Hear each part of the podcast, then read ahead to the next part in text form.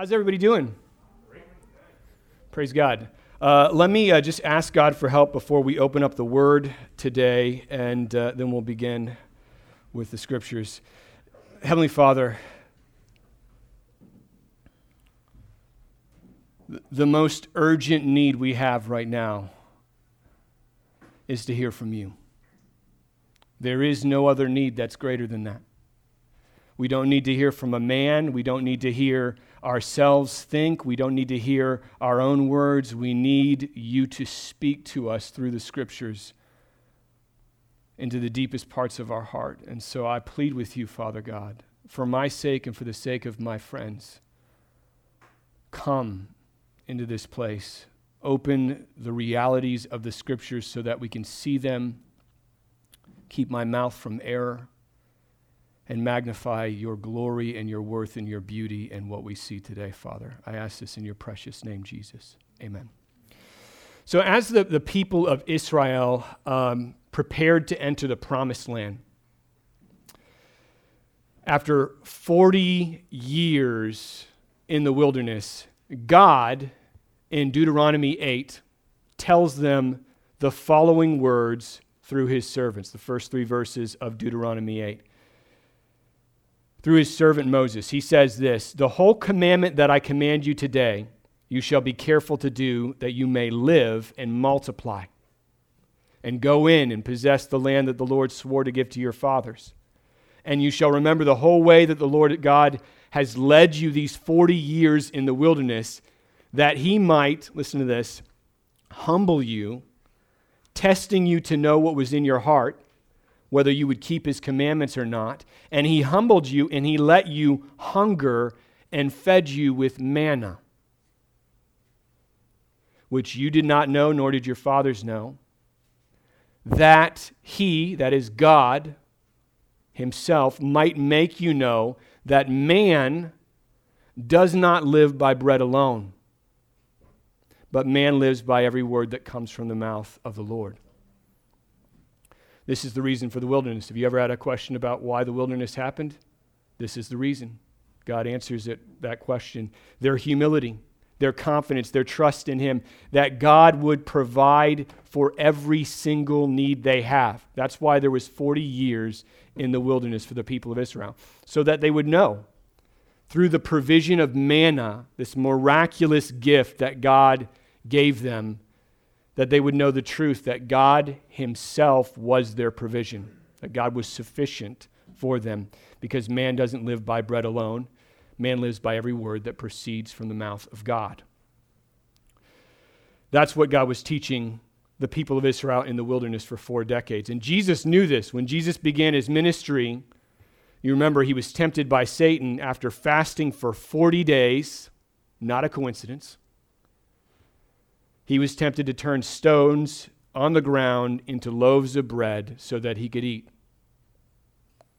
And we know that he could do this. And we saw this a few weeks ago when he fed the 5,000. But when that happens, when that temptation comes, Jesus quotes Deuteronomy 8 to Satan. He says, It is written, Man shall not live by bread alone, but by every word that comes from the mouth of God. So instead of doing an expedient miracle, to bring about physical bread so that he could stave off starvation, Jesus knows that his Father is sufficient enough. Man doesn't live by physical bread alone, man lives or dies based on the word of the living God. So, at the very beginning of his earthly ministry, Jesus takes this truth from Deuteronomy 8 and he shoves it into Satan's face and he says, I trust my Father with everything, even on the brink of starvation.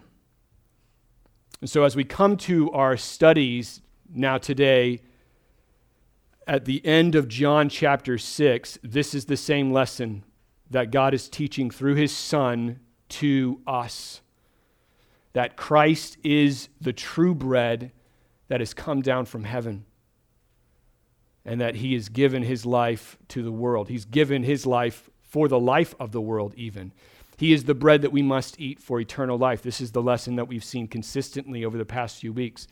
Because man isn't satisfied or sustained eternally by any physical provision in this world. There's nothing in this world that can save us eternally, give us eternal life, except for the Word of God.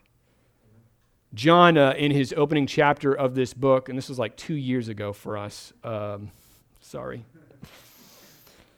In the opening chapter of his book, uh, he opens like this He says, In the beginning was the Word, and the Word was with God, and the Word was God.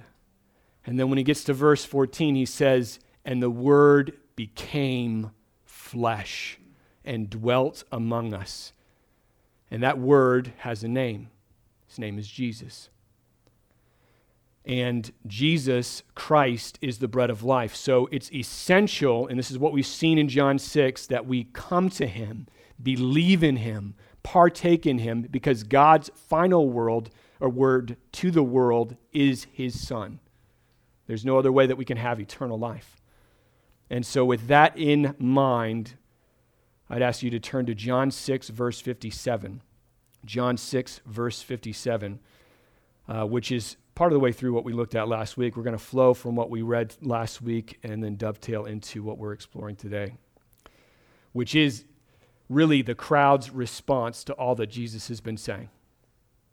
That's what we're going to see today. How do people take in what he's been saying? So Jesus finishes this brief sermon. This is we're catching him halfway. Verse 57. As the living Father sent me, and I live because of the Father, so whoever feeds on me, he also will live because of me. This is the bread that came down from heaven. Not like the bread the fathers ate and died. That's the, the manna that we just read about in Deuteronomy 8. Whoever feeds on this bread, Jesus says, will live forever. And then John tells us that Jesus said these things in the synagogue as he taught at Capernaum.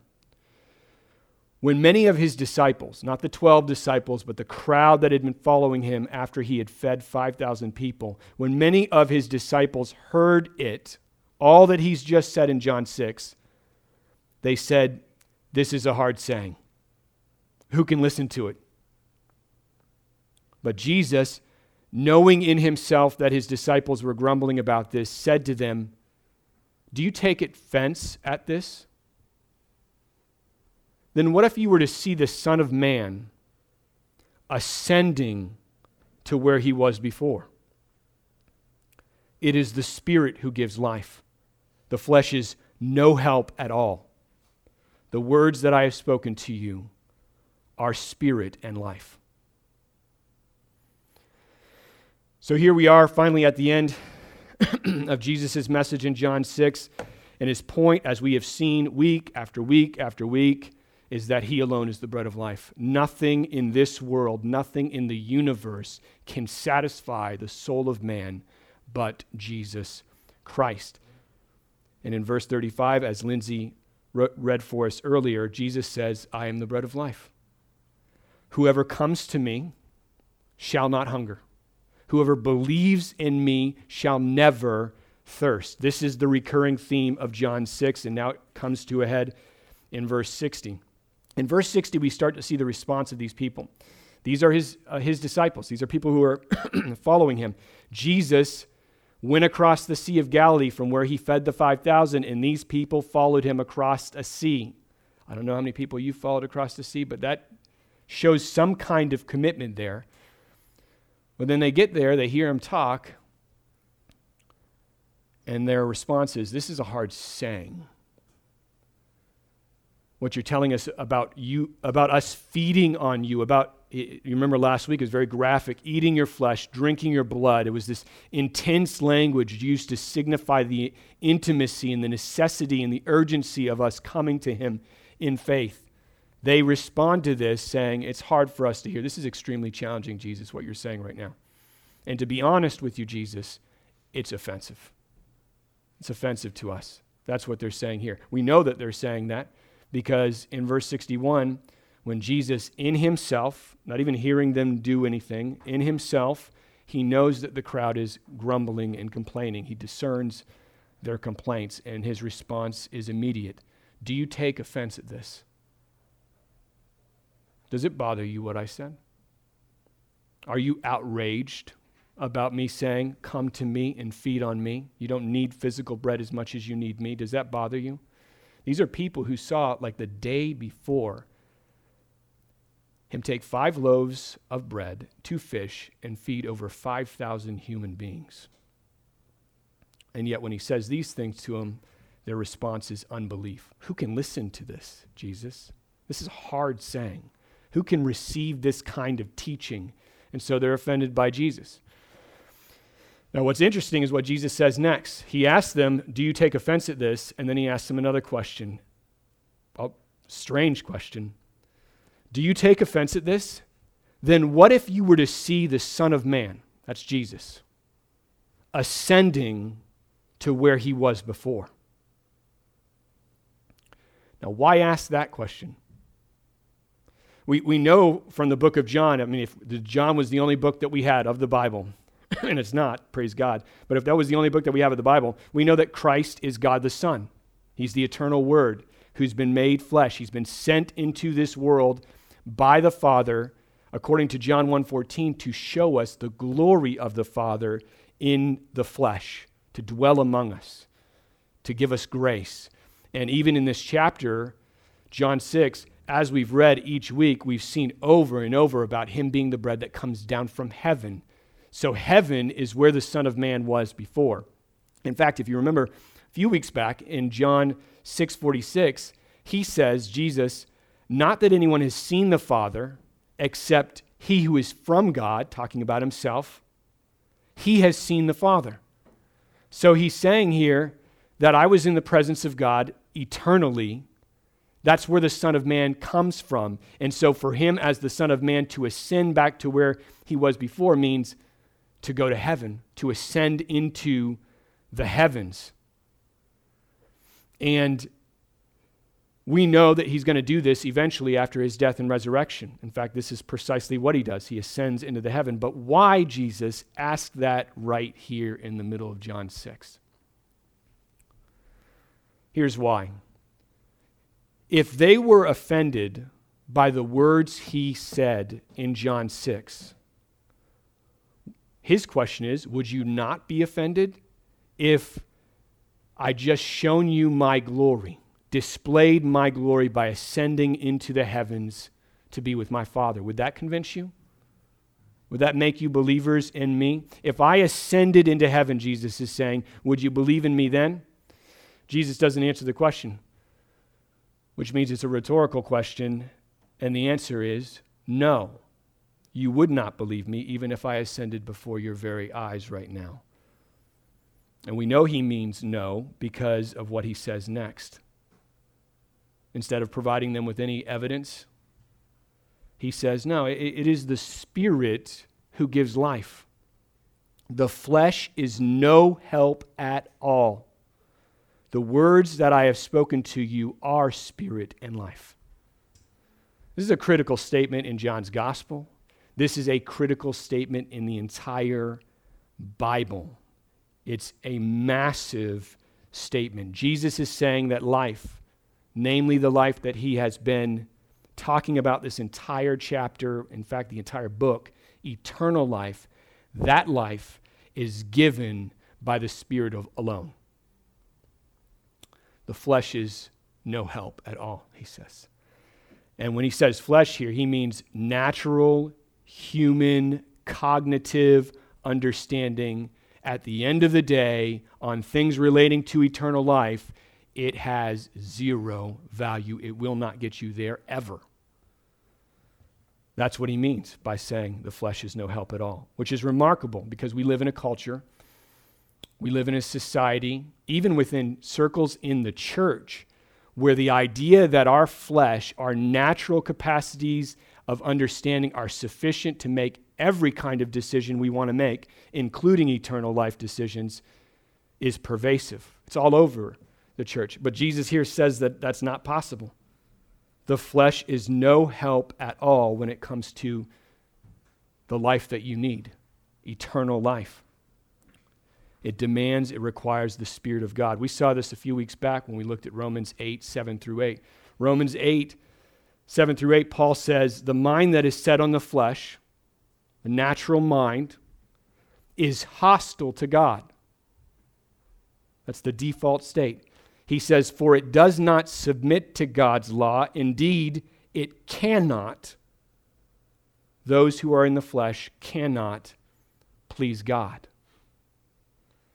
And I want to be clear about this. When we read something like that, that doesn't mean it's a physical inability. Like, I can't walk through that wall.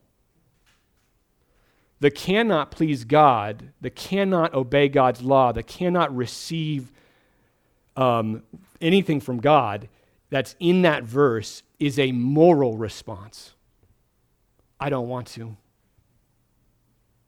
I've got better things to do than that.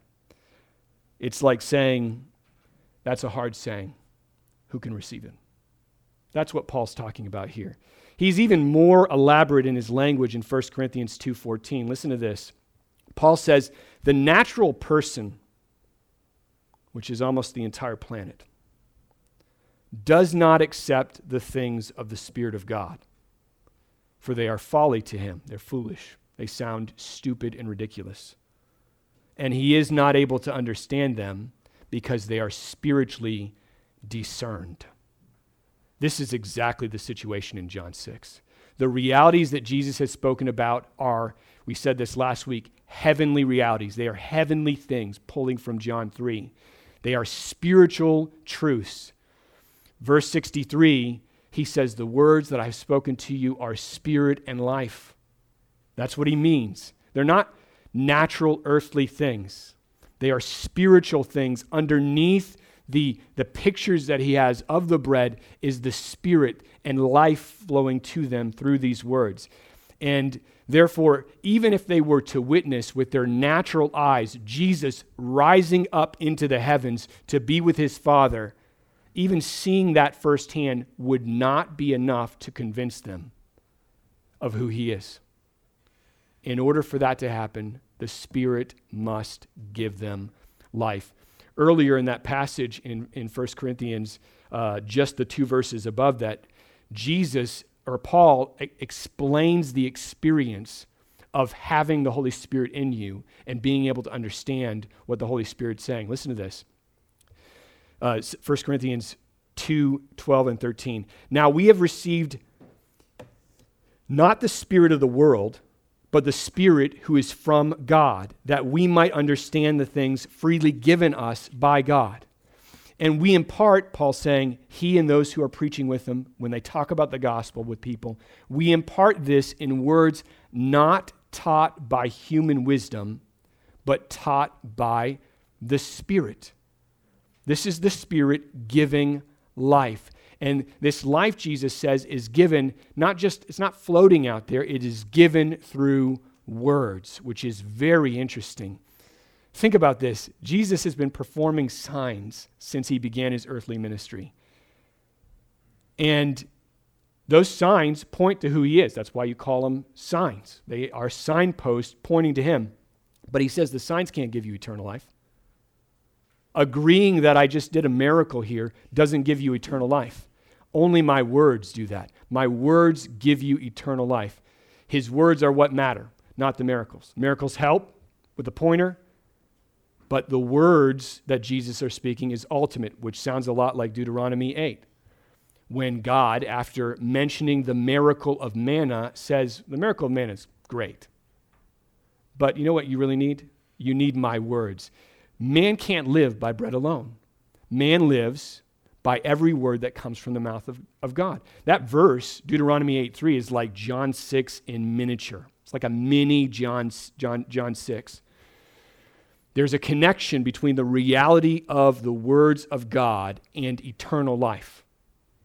The words are the medium through which the Holy Spirit brings us this life. But the big question we should have is, well, why are they not believing Jesus? Like, what's going on here? They are grumbling at you and they're offended. So, what's happened here? Why is it that despite his speaking words of, that are the spirit and life, why is it that they've responded in unbelief? Let's listen again to verse 63 and then push a little bit further in this passage. Jesus says, It is the spirit who gives life, the flesh is no help at all. The words that I've spoken to you are spirit and life, but there are some of you who do not believe. And then John parenthetically and staggeringly says, For Jesus knew from the beginning who those were who did not believe and who it was who would betray him.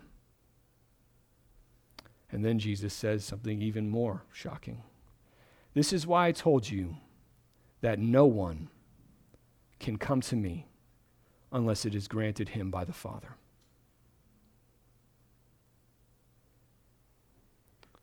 Stunning. And it revisits something that Jesus has hammered repeatedly throughout John 6 and all that he said. If you remember verse 37, Jesus said, he, after seeing that the crowd had come to him and saying, You actually don't believe in me, you're just here for bread. He says this All that the Father gives me will come to me. All that the Father gives me will come to me. In other words, my Father is actually sovereign, not theoretically sovereign. He's literally sovereign. And if He gives someone to me, if He's handed someone into my care, they will come to me, every single one. And we know this is what Jesus means because he takes this statement and reverses it in verse 44. He says, No one can come to me unless the Father who sent me draws him. It's a remarkable series of statements in one conversation. Jesus is saying that no one can come to him unless the Father draws them to him. They need to be drawn because they won't go on their own. They refuse to go on their own. The flesh is of no help at all. But if the Father draws them, if, as verse 45 told us, they are taught by God, not taught by just mere human wisdom, but if they're taught by the Spirit of God and that happens, then they'll come to Jesus and they will unfailingly come to Jesus. All that the Father gives me, not some. All come to me. This is what Jesus means when he says it is the Spirit who gives life. He's saying that the miracles I perform don't matter. I, I, hope that you see them and I hope that you're encouraged by them, but they do not grant you eternal life. Whether it's feeding 5,000 people on the side of a mountain or whether it's rising into the heavens, into the clouds until you can't see me anymore, none of that will save you. The Spirit must infiltrate your world and give you life. The natural man will never see me for who I am, not in a trillion years. Which is why Jesus repeats this same thing. In response to their unbelief at the very end of all that he said, he says, This is why I told you earlier. No one can come to me. I mean, he's looking at people who do not believe him, and he's saying, I told you earlier this very thing. No one can come to me unless it is granted, given him by the Father. And his point is that human beings naturally, in their flesh, are so addicted to their earthly desires, so enslaved to their own self, their pursuit of selfish things, sin, and all that encompasses that, so trapped in a state of willing and self perpetrated rebellion and so dre- dead in their trespasses that it takes, in order to bring them life, an act of the living God. It can't happen naturally. In order for them to be set free from their slavery to sin, it takes the Spirit of the living God. And it must be granted by the Father. we must be drawn by the Father to the Son in order to see the Son clearly. And what we see here in Jesus' response to unbelieving people after all that he said is that the Spirit doesn't give life to everyone. That's the main facet of this encounter. God is not constrained in any way to bring any person life. And this very text shows us that God may well choose to not intrude and halt our rebellion. He may allow us to do what we want to do.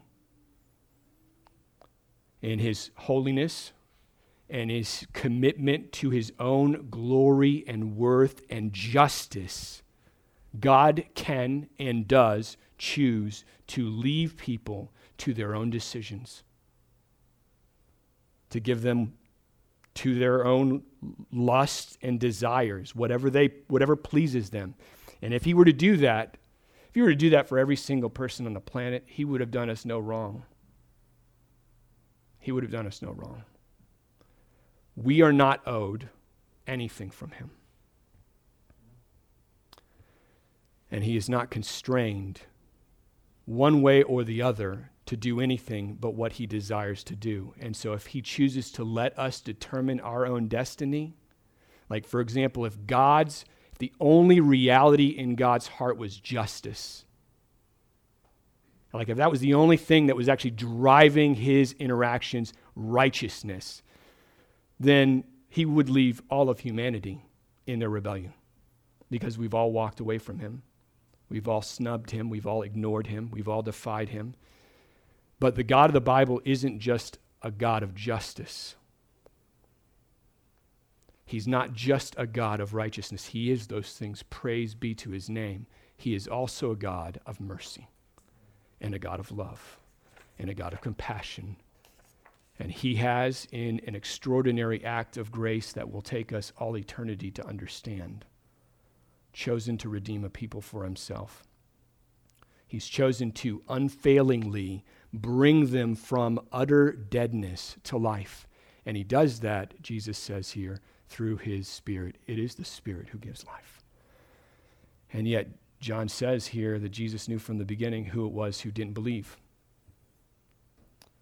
which is heartbreaking at one level because it means you're ministering to and loving people who will ultimately reject you.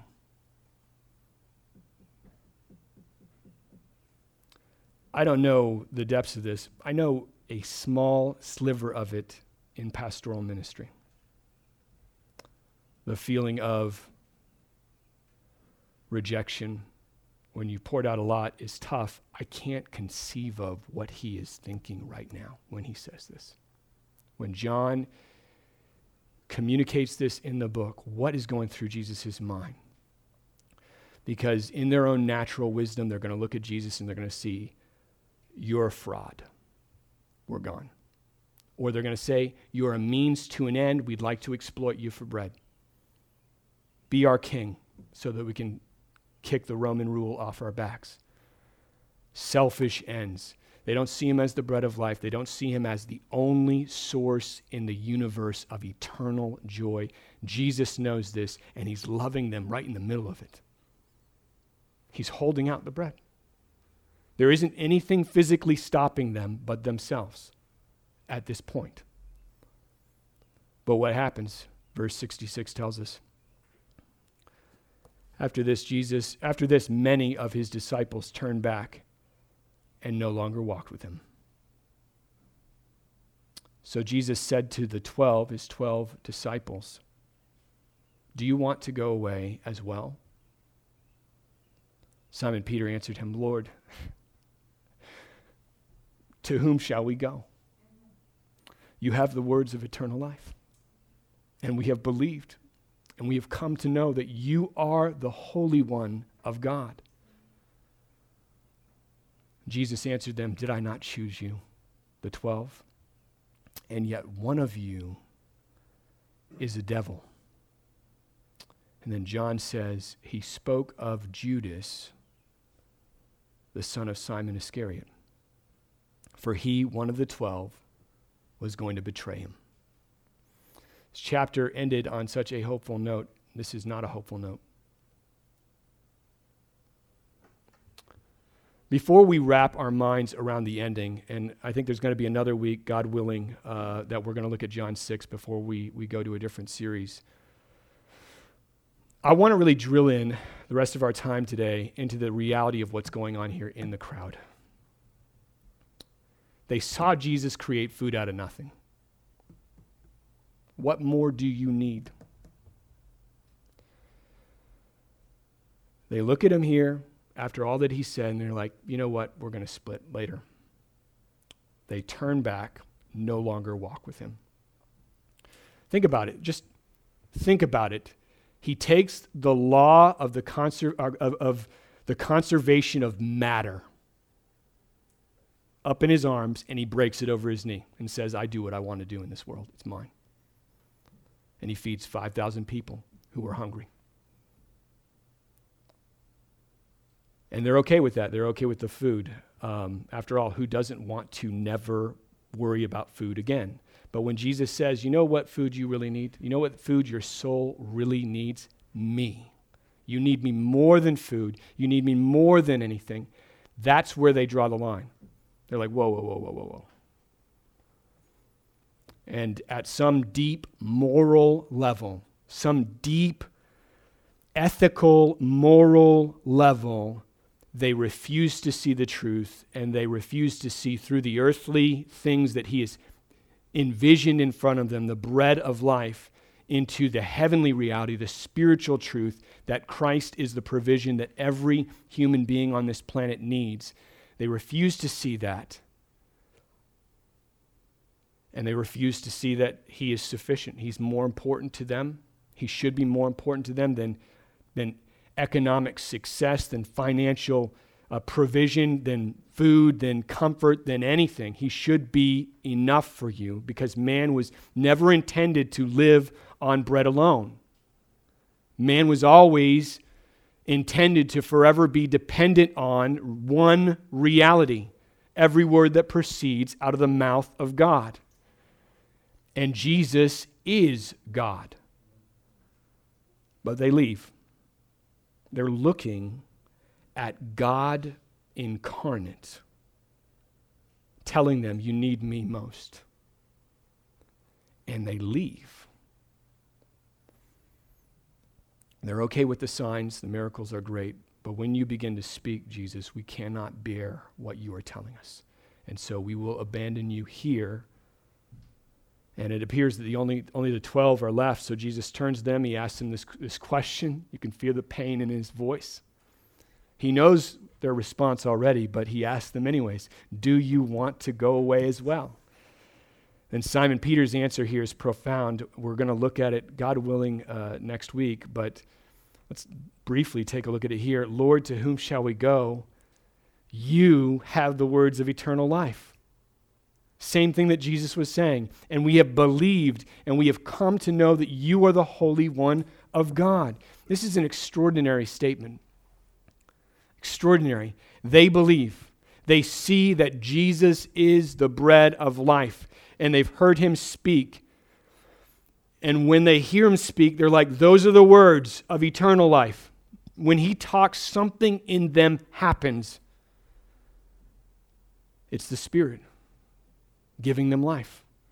The words that Christ speaks are spirit and life, and they penetrate the soul. They ignite faith and love and adoration of Jesus. And so the disciples here are doing the exact same thing that, or the exact thing that Jesus has been inviting everyone since verse 35 when he said, I am the bread of life. Whoever comes to me will not hunger. Whoever believes in me will never thirst. That's what's happening to these men. But not all of them. Not all of them.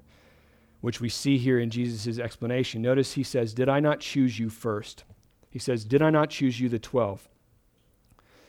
And what I want to make clear here is that he does not mean, Don't I pick the best people? That's not what he means here. Did I not choose you does not mean that. That's not the thrust of this chapter. That's not the thrust of the entire Bible. If you read through it and you read through the gospel specifically, you'll find here this is not Jesus trying to find the best candidates for his team, filling out his roster with real winners. That's not what's going out here. They would admit that. They wrote these, these gospels. That's not what's going on here. Jesus' choosing of them is what ignites their faith. That's what's decisive. That's what's ultimate, not the other way around his choosing is essential and fundamental to bring about their faith in him. There's an exception here within the 12 that he chooses because he says, Yet one of you is a devil. One of you doesn't believe. One of the ones I one of one of you that I chose, I chose knowing that you would betray me. John says that clearly earlier in verse 64. He knew from the beginning who it was that wouldn't believe him and who it was that would betray him. He's always known that it was Judas. And here he comes in verse 71, uh, saying that one of you is a devil. Now, how would Jesus know that he's going to be betrayed by Judas? Is he just really good at guessing? Good judge of character? None of the other disciples knew. Judas had a really sweet deal going on. These guys were casting out demons together, these guys were preaching together. They didn't know that it was going to come down to betrayal. Jesus did not guess. He did not judge someone's character. He never guesses. He always knows. He knew what was in man, John 2 tells us. And he knew from the beginning who it was who would betray him. Because Jesus' choosing is what ultimately determines about whether or not there'll be faith at the end of the day. For example, Paul in 1 Thessalonians 1, verses 4 through 5, says this to the Thessalonian Christians. I want you to listen to his language very carefully. We know, brothers, loved by God, that he has chosen you. Really, Paul? You know he's chosen us? How do you know that? Because our gospel came to you not only in word, but also in power and in the Holy Spirit and with full conviction. That is an amazing statement. And he's just introducing the letter. He's saying that the evidence of God's choosing of someone is in how they receive the gospel. That's stunning. That's because it means right now, if you trust in Jesus, if right now in your heart there is faith towards the Lord Jesus Christ, it's not ultimately because you made a choice, even though you may have. That's not ultimate. That's not decisive. What is ultimate is that there was another choice underneath your choice, and it was God's. Paul is saying here that the evidence of God's mercy in their lives isn't simply the gospel coming to them in words. It is a miraculous response to the gospel. And it is, it is miraculous if you believe it. It is the Spirit who gives life. It's not because they're smarter. The Thessalonian Christians weren't smarter or more clever or more spiritually attuned or better at making decisions than anybody else on the planet.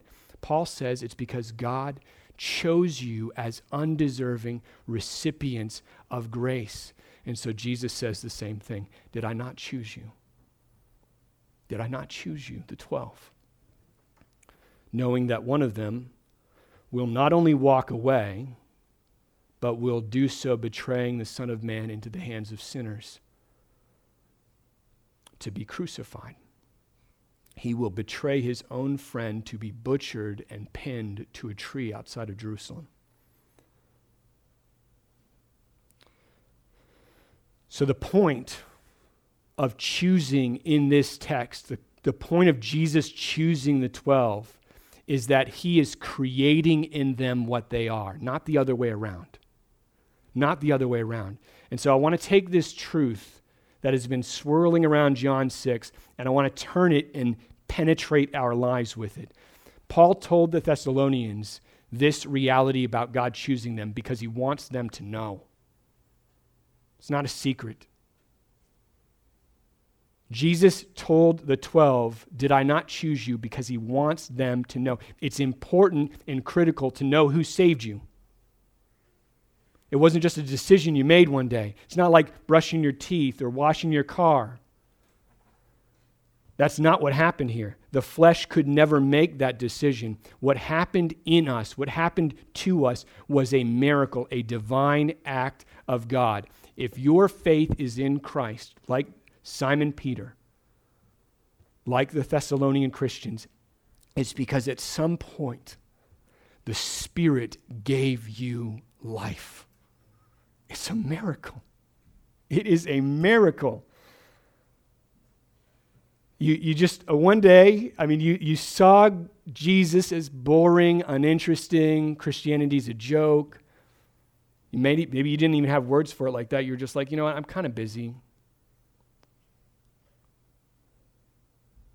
And then there's this work that was done by you, by God, the Spirit of God, in your heart, in your soul, and everything changed. I don't know why I thought that way about him before, but I love him. And I want him. Jesus wants us to know this. This is one of the reasons why John 6 is in the Bible. At the end of John, John's going to say, Jesus did a lot of things. There would not be enough books in the world to contain everything he did. I've given you a small subsection of them. And one of them was John 6 and everything we've just read. He doesn't want this to be a secret. He wants to know for those who have faith in him, for those who trust him right now, he wants you to know I chose you. I called you by name. I pulled you out. You're mine. You belong to me. I brought you near to me. And so, as we close, I want to take this truth from John 6, and I want to look at it very briefly through the lens of Ephesians 2, which will show us the depths to which God went to bring life to you and to everyone else who believes. In Ephesians 1 4, right at the beginning, Paul tells the Ephesians, God chose you before, in Christ Jesus, before the foundation of the world. like right out of the opening salvo of this letter. He's like, I just want to tell you something that's going to blow your mind. Before the universe existed, God made a decision about you and he saw through to making it happen. He set his redemptive, saving love on you, his people, before there was anything, when there was only God. And he didn't do that because there was anything good in us. He didn't do that because he saw something special in us. He did that despite us, despite sin in our lives, despite defiance in us and rebellion. This act wasn't contingent on anything we did, it was because He loved us. Freely loved us, which is pre- precisely what Ephesians 2 tells us. So, Ephesians 2, the first three verses are very dark, so walk with me through them. And you were dead in the trespasses and sins in which you once walked, following the course of this world following the prince of the power of the air, that's Satan, the spirit that is now at work in the sons of disobedience, among whom we all once lived in the passions of our flesh, carrying out the desires of the body and the mind, and we were by nature children of wrath like the rest of mankind. These are probably the three bleakest verses in the entire Bible. And the scary part is that they're true. We were dead in our trespasses and sins. We were slaves to sinful passions, so much so that we were referred to here as sons of disobedience. And we were children of wrath, children that deserved justice from God. No one in that state looks at the bread of life and says, I want you. No one. The flesh is no help at all. And therefore, this is, this three, these three verses here represent a voluntary, a willful deadness inside of us. A deadness and defiance that we cannot self cure or work our way out of. And so, what happens? Does God say, All right, your will be done? Like I said last week, quoting C.S. Lewis, your will be done. Go your way into my justice. No, he doesn't say that. Look at the next verse. Praise God, Paul's not done with this sentence. but God, being rich in mercy, because of the great love with which he loved us, even when we were dead in our trespasses, made us alive together with Christ. By grace you have been saved. Paul will go on to describe this same grace in verse 8 as saying in no uncertain terms, This is not your own doing. You didn't make this happen. None of what I just described happened because of you. It is the gift of God. God made us alive through the Spirit by His Word. It isn't something we did, it's something He did. He, he took us from death, from slavery, from rebellion and defiance to Him into joy that is eternal. I mean, I don't know what kind of lives you lived, but I do not deserve that. I don't. As we close, I just want to focus on one phrase in verse 5. This phrase, I, it wasn't even going to be in my sermon until a few days ago when I was just reading through Ephesians for fun and started weeping when I heard this phrase. Verse 5. So, recognizing, uh, one of the reasons why I want to do this is because I, I know that there are two kinds of people hearing me right now, online or in this room. There are only two only two kinds of people hearing me right now those who have been made alive and those who haven't. There is no third category. And this phrase in verse 5 speaks to both people.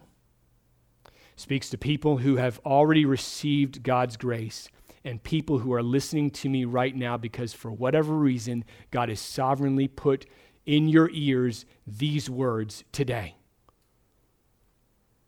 The phrase is very simple. Paul says that we were saved, we were made alive, even when we were dead in our trespasses. And that phrase just lit me up a few days ago. Think about it. He didn't wait for us to get better, He didn't wait for us to figure things out. This verse, this phrase in this verse, so precious, says that He loved us with great love while we were dead, when we had zero affections for Him. When He meant nothing to us, that's when He loved us. Is that ridiculous? It's ridiculous for me. If you're a believer right now, He loved you at the apex of your rebellion against Him right there at the height, that's when his love overcame your resistance and said, I will have you as my child. Despite everything, I will take you. I love you. I want you in my family. And then he made it happen by the Spirit. If you're a believer right now, this is why you believe. God fought for you, and he never loses a fight. Not one. If you're not a believer, then I want you to listen to me very clear, very closely. You are not here in this room or listening to me online by accident, not a coincidence.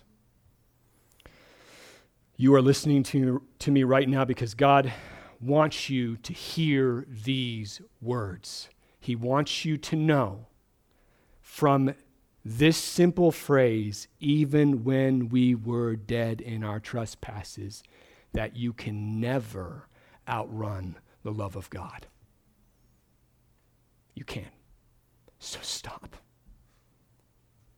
Stop running. This phrase says that God saves people at their worst, in the middle of deadness. And the reason, the reason he does it this way is he wants to show us that nothing is impossible for God. Nothing is too hard for him. And he wants us to know man doesn't live by bread alone or anything else in this world. Man lives from every word that proceeds out of the mouth of God. And right now God is speaking to you through Jesus in John 6:35 saying, "I am the bread of life. Whoever comes to me shall not hunger, and whoever believes in me shall never thirst. And so I'm pleading with you if you do not believe, if you do not trust Jesus right now, if even in your heart maybe you've been playing games, maybe this has been just a game for you, religion, something that you do to fit in to the crowds that you are in circles with, I'm just pleading with you, you gain nothing by your resistance. You gain nothing by your resistance. if you receive him, if you trust him, if you say, I want you, Jesus, I want the bread of life in my own soul. I want you to be this for me. If you say that in your heart right now, you need to know you did not say that of your own accord. It is the Spirit who gives life. He is doing something in you right now. He is doing in you and causing you to feel things and be inclined in certain ways that are otherwise impossible without the Spirit. It is a miracle. And this is not something that you did on your own. This is God's work. And so, if your faith is in Christ today and you do trust Him, in the next few moments during this first song, you're invited to participate in communion. We have single serve communion cups outside. Communion, the Lord's Supper, is our celebration of the cross of Christ. The cross is the very price that was paid so that Ephesians 2 is a reality in your life, so that John 6 is true about you. The work of the Spirit to bring about life is not free. The work of the Spirit to, to cause us to receive the bread of life, Christ Jesus, is not free. It had to be purchased, it had to be bought. And the cross is how that happened. The cross is Christ Jesus paying an infinitely great price to ransom us from the sin and the deadness that we see in Ephesians 1 or Ephesians 2 1 through 3 so that God and this is why the cross is, is exist, exists, and this is why we celebrate communion each week. We want to recognize and see that in order for God to be able to to lean into our souls, our dead hearts, and speak words that are spirit and life, the cross had to happen. We had to be ransomed. And we will live through the words of God because man doesn't live by bread alone or anything else in all of creation man lives because of every single word that proceeds out of the mouth of God. Let's pray. Heavenly Father, the, the glories and the realities of John 6 far surpass any ability I have naturally to communicate them. And I plead with you for help. As I hear this and as uh, my friends here hear your words today, Father, I pray that you would grant us sight, that we would know the truth of these things, and that you would open our eyes and our hearts to receive this glory. You are so worthy of our affection, and we spend most of our lives doing things and thinking things and saying things that put us in a, in a ridiculously perilous place. We are at enmity with you because of our sin, Father. And so I pray that the, the glory of this reality that you are the bread of life, Jesus, would so infiltrate our souls today and transcend every resistance in us to disregard them, that you would take us as your children and call us into your house, Father. I plead with you for this in the name of Jesus Christ. Amen.